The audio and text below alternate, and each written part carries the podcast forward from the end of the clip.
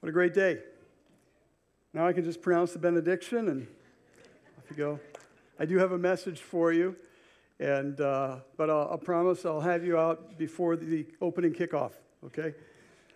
So we're in uh, John's Gospel these days, uh, and we're in chapter 18 this week.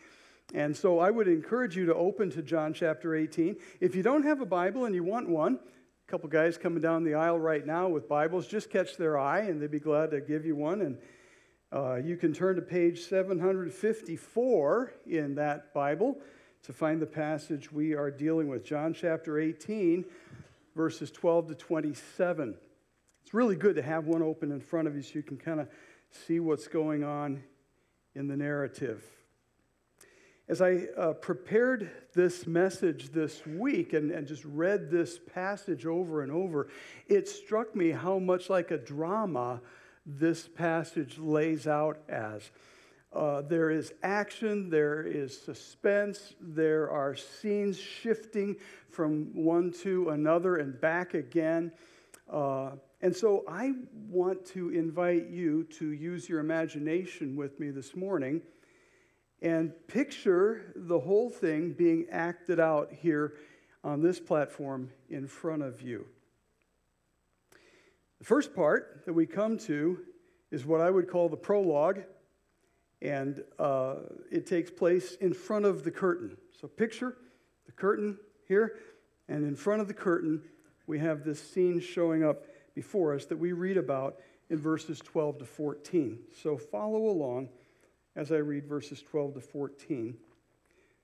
Then the detachment of soldiers with its commander and the Jewish officials arrested Jesus. They bound him and brought him first to Annas, who was the father in law of Caiaphas, the high priest that year. Caiaphas was the one who had advised the Jewish leaders that it would be good if one man died for the people. So, this prologue in front of the curtain uh, takes place just after the action we looked at last week in the Garden of Gethsemane when Jesus was there with his disciples and Judas came with a detachment of soldiers and a number of people from the high priest's court. The lights come up on this scene to reveal sort of a scene frozen in time. Nobody's moving. The actors are there, but they're not moving. And we see that they have just arrested Jesus. They have bound him with ropes. And they're about to take him to an illegal midnight trial at the home of the high priest. Jesus offers no resistance, but we know that he is no helpless victim. He's already shown us just a glimpse of his glory and power in that scene in the Garden of Gethsemane, where he said, I am, and the soldiers fell down. We see them about to take Jesus off the stage. There's a narrator on the stage, and he tells us that they will cross the Kidron Valley and they'll go over the brook that will soon flow red with the blood of more than 200,000 Passover lambs.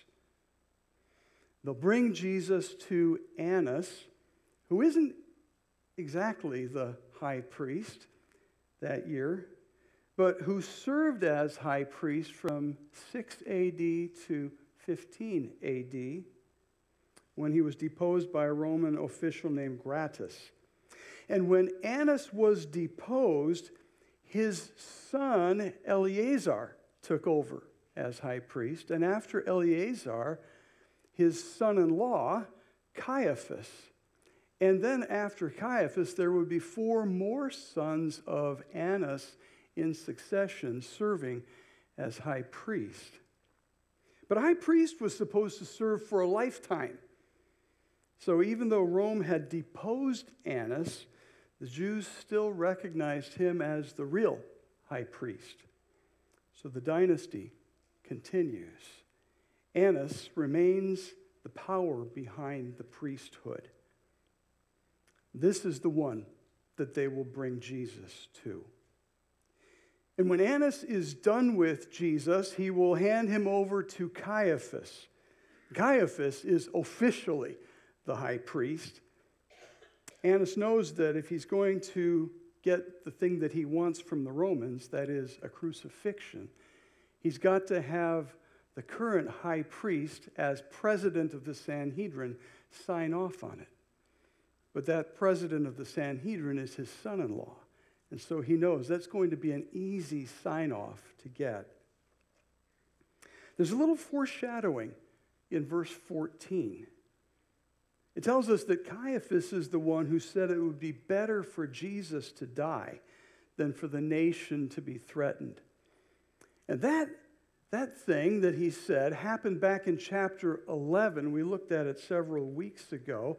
It was after the raising of Lazarus from the dead. And Sanhedrin meets in chapter 11 out of concern for Jesus' rising popularity and they're wondering what to do about it. If his popularity continues to increase, they reason the Romans are going to come down hard on them. And Caiaphas sees a simple solution take Jesus out. It's better that this one man die, that the whole nation be put at risk. As the drama unfolds, then, we realize that what follows is not going to be a fair trial. The verdict has already been pronounced. The stage lights go down. The actors leave the front stage in the dark, and then the curtain rises. Scene one the courtyard, starting at verse 15. Simon Peter and another disciple were following Jesus. Because this disciple was known to the high priest, he went with Jesus into the high priest's courtyard, but Peter had to wait outside at the door. The other disciple, who was known to the high priest, came back, spoke to the servant girl on duty there, and brought Peter in. You weren't you aren't one of this, this man's disciples, too, are you? She asked Peter. He replied, I am not. It was cold, and the servants and officials stood around a fire they had made to keep warm. Peter also was standing with them, warming himself. So the lights come up on stage left and reveal a gate with a courtyard at center stage. Stage right is dark. The soldiers with Jesus enter from stage left and they stop at the gate. It opens as soon as they arrive. People inside the courtyard have been waiting for them. And as quickly as it opens for them, it closes behind them. Peter and another disciple have arrived, but only the other disciple gets to go in. Peter is left outside the gate. Uh, we may wonder who that other disciple is. Some have suggested that it's John the author of the gospel. John never refers to himself by name, eh, but he generally calls himself the disciple Jesus loved, not the other disciple. Uh, think about this as well. John is a fisherman from Galilee. He wouldn't be known to the high priest. So, who might that leave? Well, there's Nicodemus, who's a member of the Sanhedrin he would be known to the high priest. He was a secret follower of Jesus. He showed up in chapter 3, coming to Jesus at night with some questions. He showed up later defending Jesus. Could be him. There's also Joseph of Arimathea, the man who loaned his tomb to Jesus. He too was a member of the Sanhedrin. Could be either one of those, but doesn't much matter at this point. The other disciple, whoever he is, goes into the courtyard, speaks to a couple of people, and then comes back to the gate. He speaks to the servant girl who's on duty. She's an employee of the high priest, and she lets Peter in after he's spoken to her. And as Peter passes, she asks him a question. You're not one of his disciples, too, are you? The question is stated in such a way that it expects a negative answer. And Peter is happy to oblige. Uh uh-uh, uh not me. Nope. Shakes off the question with a quick no and presses past her. A small lie, Peter thinks. A small price to pay to get to where the action is. And Peter wants to be where the action is. Peter sizes up the situation in the courtyard at center stage and decides he'd better try to look as inconspicuous as he can. It's a cold night. There's a group of people standing around a charcoal fire. And if he didn't join them, he would look really conspicuous. And so he decides to try to fit in.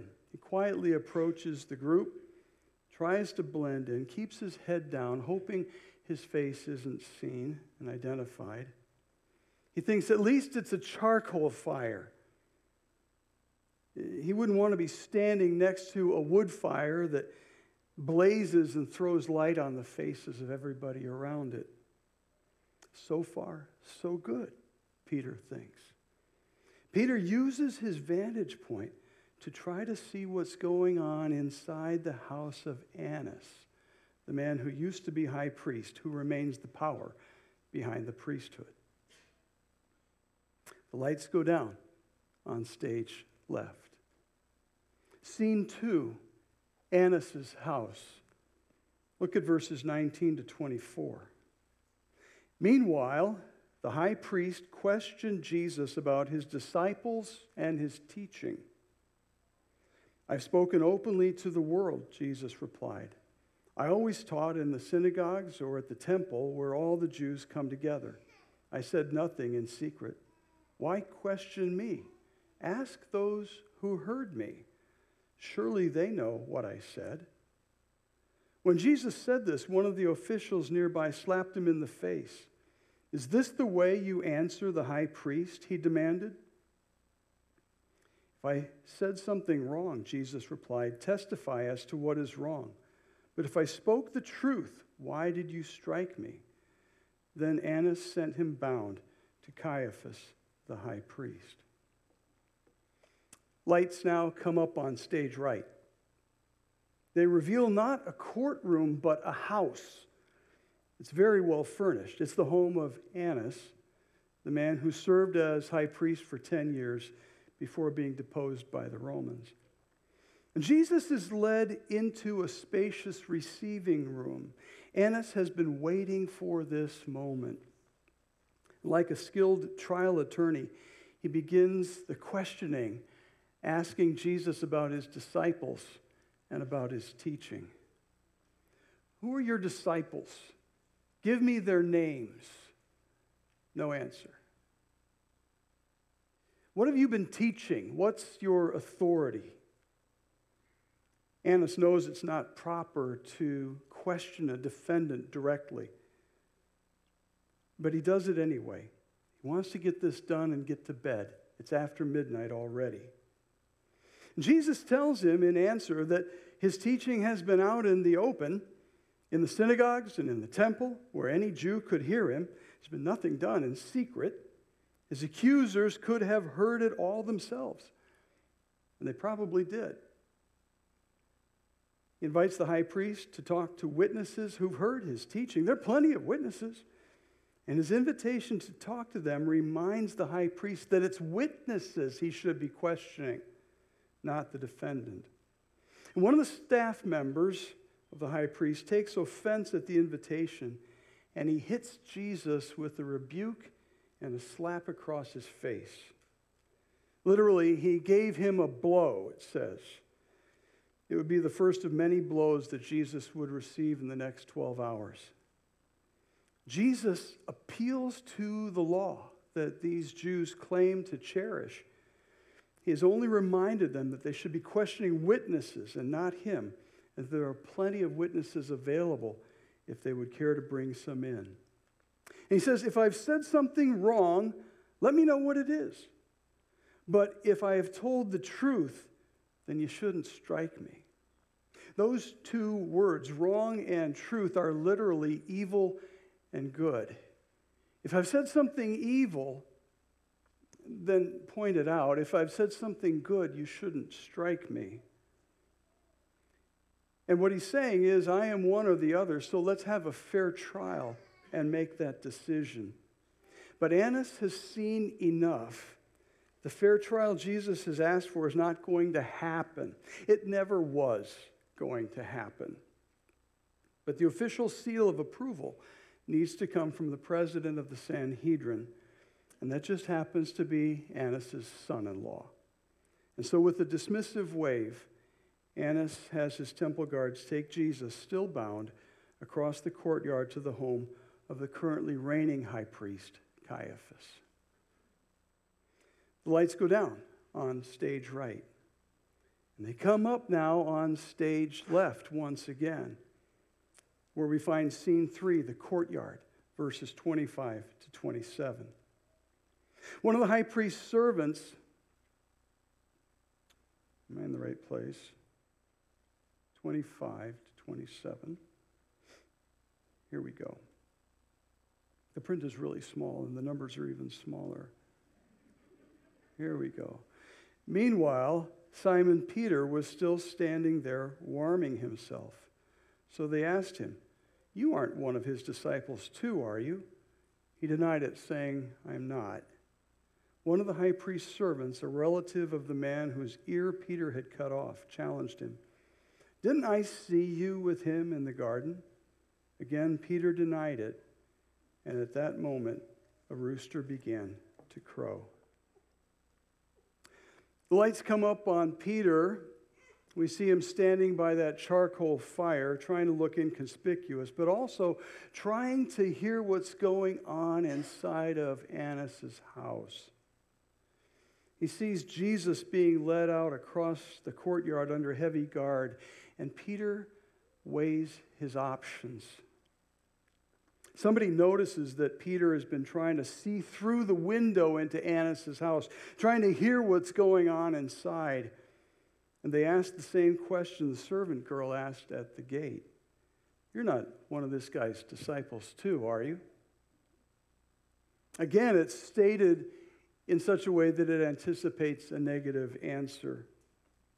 And so it's relatively easy for Peter to shrug off again with another quick denial. Just trying to buy some time, Peter thinks. It's no big deal. And then it happens.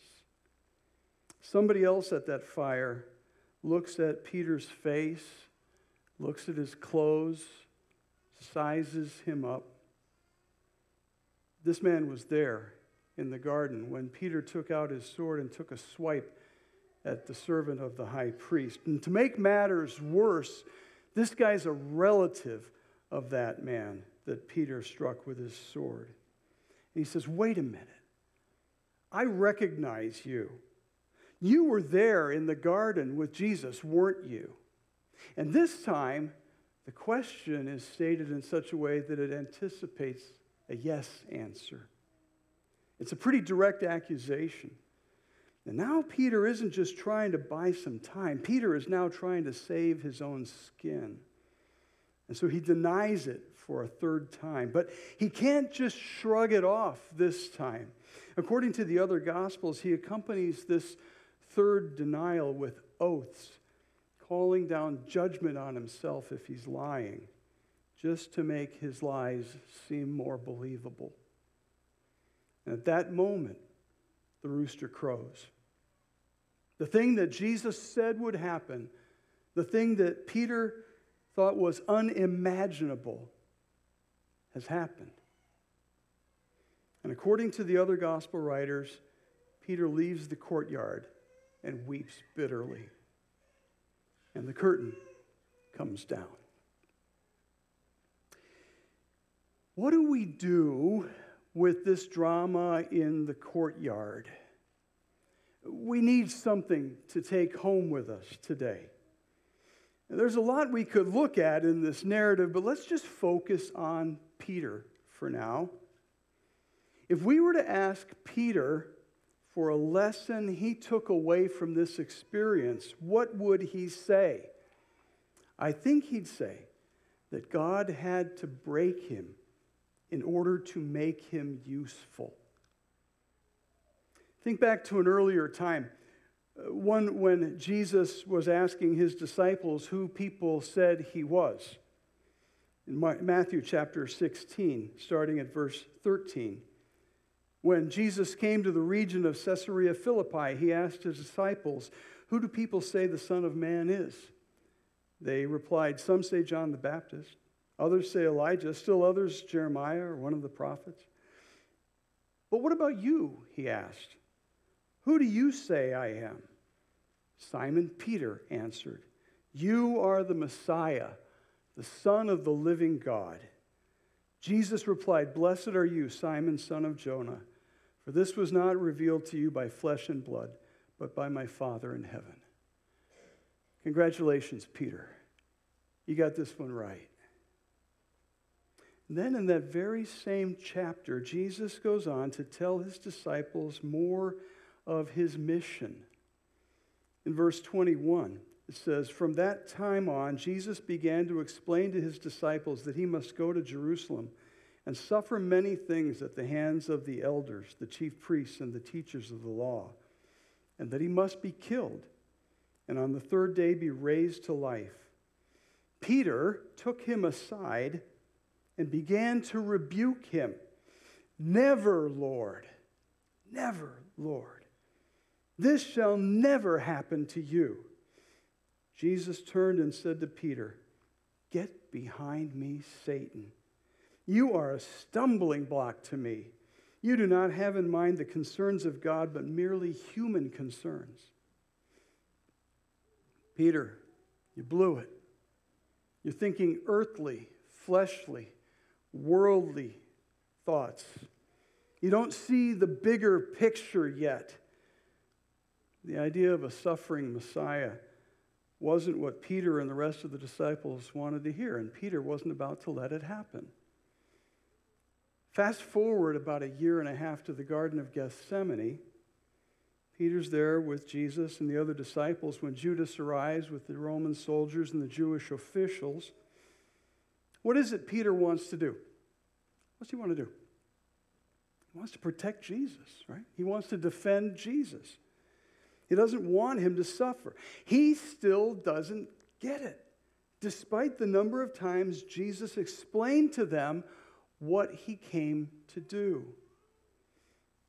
So Peter draws his sword and almost gets all of them killed. Blew it again. Blew it again. But when everybody else runs, Peter stays. He follows Jesus to this illegal nighttime trial. He wants to be there for Jesus. He wants to be near the action. He wants to influence the action. He wants to offer what help he can to protect his Lord. So he gains admission to the courtyard. He tries to blend in near the fire. He's ready for action again. He's close enough to Annas' house to maybe get a glimpse of what's going on inside, maybe hear some of the proceedings. Peter's standing there by the fire, buying time, looking for his opportunity. The first two denials were ones that he could shrug off fairly easily to avoid detection. But that third one, that third one, there's just going to be no escaping. John simply tells us he denied it. But Matthew and Mark tell us more. They tell us Peter calls down curses on himself. Not profanity, but essentially putting himself under oath so they would believe his lie. And then the rooster crows. And Peter knows his hopes for saving Jesus are over.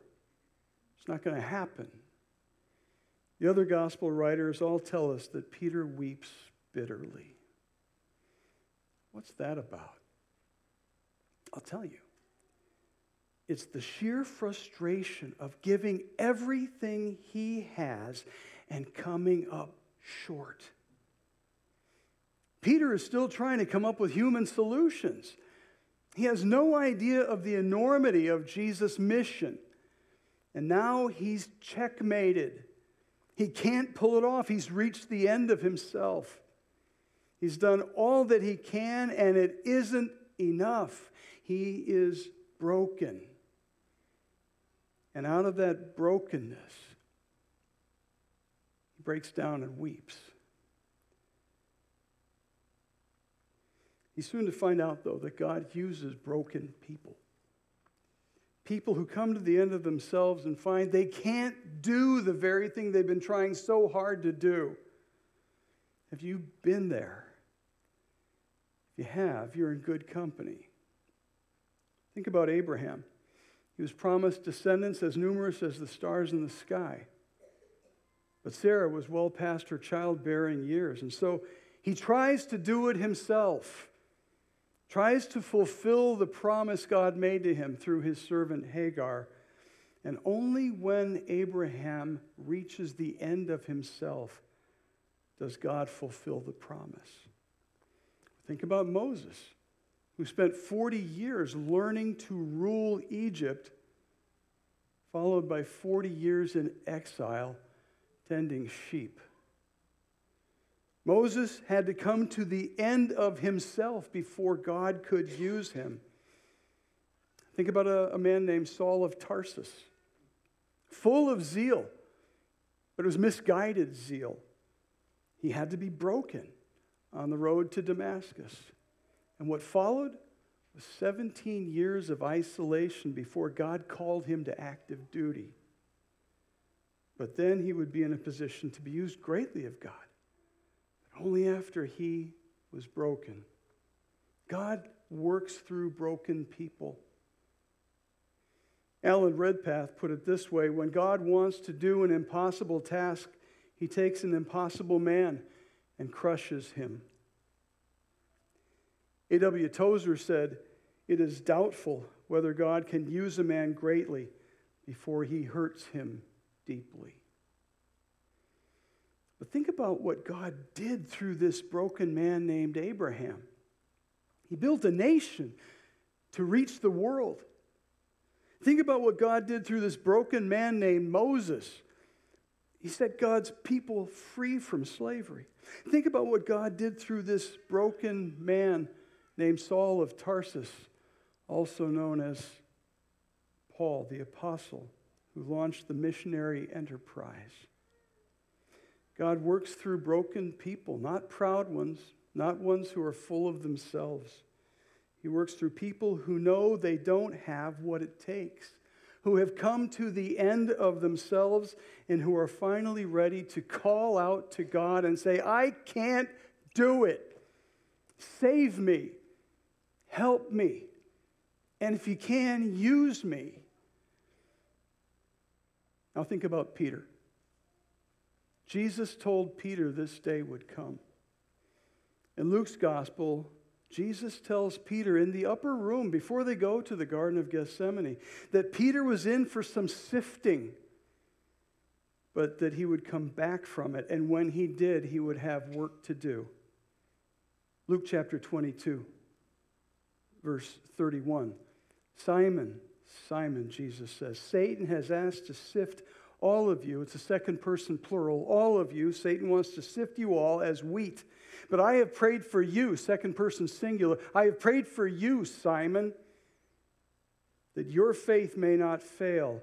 And when, not if, but when you have turned back, strengthen your brothers. Jesus knew that Peter would fail, but Jesus prayed that Peter's faith would not.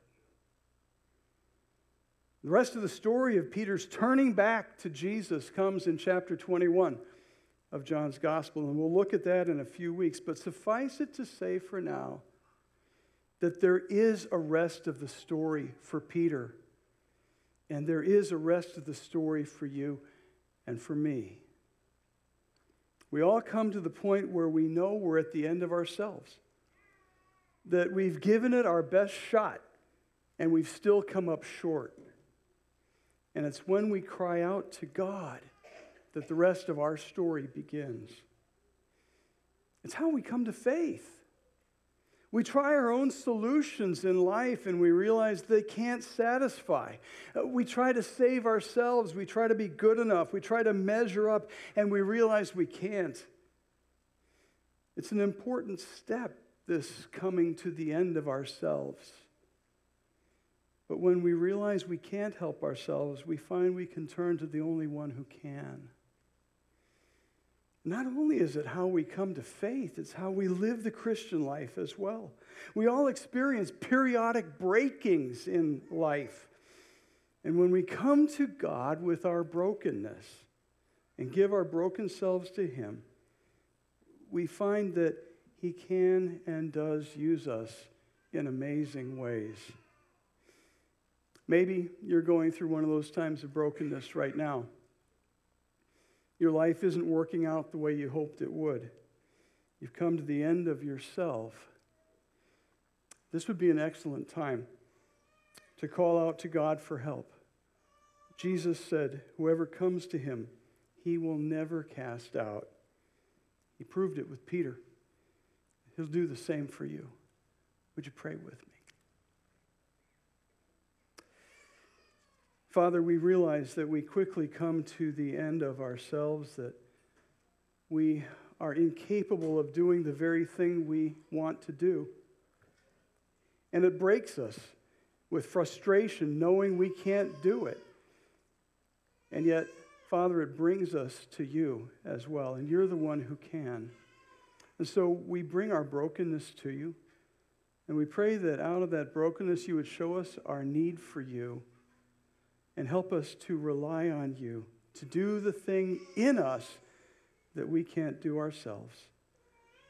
Father, I just pray that if there's someone here this morning that needs to say, Lord Jesus, I, I can't measure up. I can't be good enough to earn heaven, but you paid the price for my sins so that I can have heaven as a free gift. And not only heaven, but a life that is full and abundant so I turn to you now and I ask, do for me the thing I can't do for myself. Save me. And Father, I pray for all of us that we would bring our brokenness to you, whatever our situation is, and find in you the one that can help us. Then grow us in our faith. Help us to trust you more. In Jesus' name, amen.